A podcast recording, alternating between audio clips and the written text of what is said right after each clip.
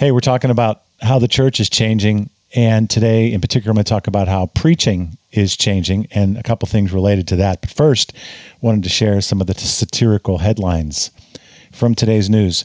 Uh, one lady is so upset about Biden's plan for free preschool that she's thinking about holding her breath until she turns blue.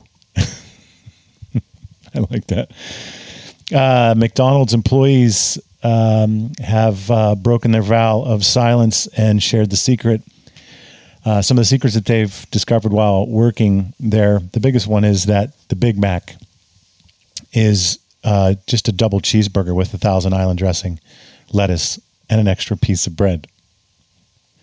Uh, scientists say the Earth is endangered by a new strain of fact resistant humans. And finally, Queen Elizabeth has offered to restore British rule over the United States, if that would be at all helpful.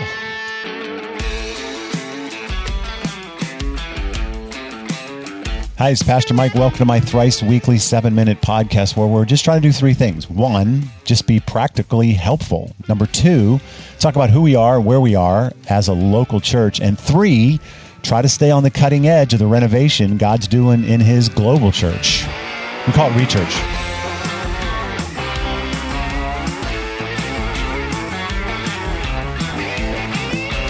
So, the good news about Rechurch, the good news about God's uh, renovating his church, the good news for Vista is, in all humility, we haven't been that far off track.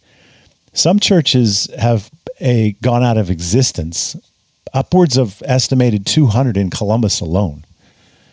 But others um, have had to make such significant change that they're really struggling.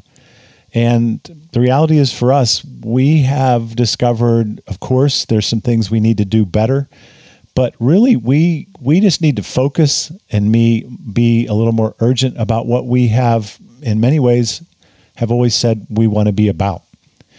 And so that's in, that's been encouraging.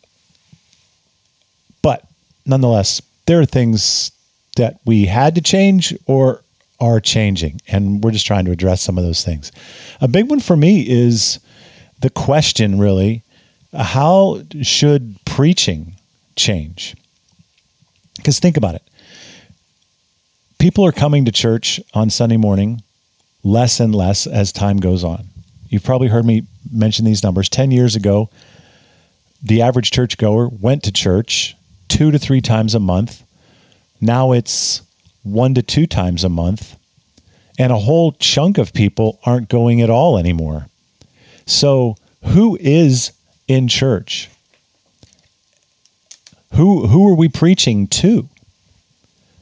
That's always a good question. Think about think about who you're talking to.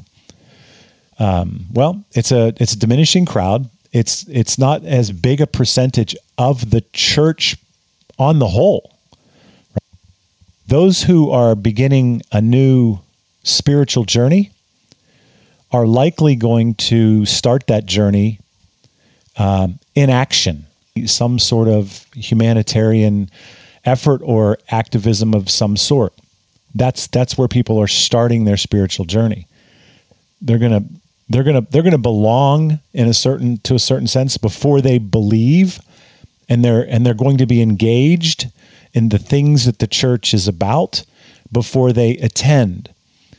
So you, put those two factors together, and there are others, but just in the vein of what I'm talking about here, when we think about who we're preaching to, what these two factors suggest is it's a smaller crowd and it's a more mature crowd.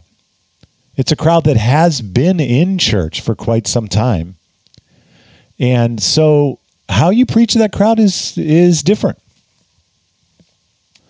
The, the follow on uh, thing to think about here is how does the whole church get equipped for the ministry that they're called to do? A lot of equipping used to happen on Sunday morning.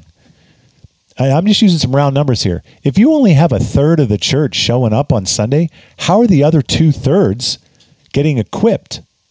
How are they being trained to reach further and to reach more people?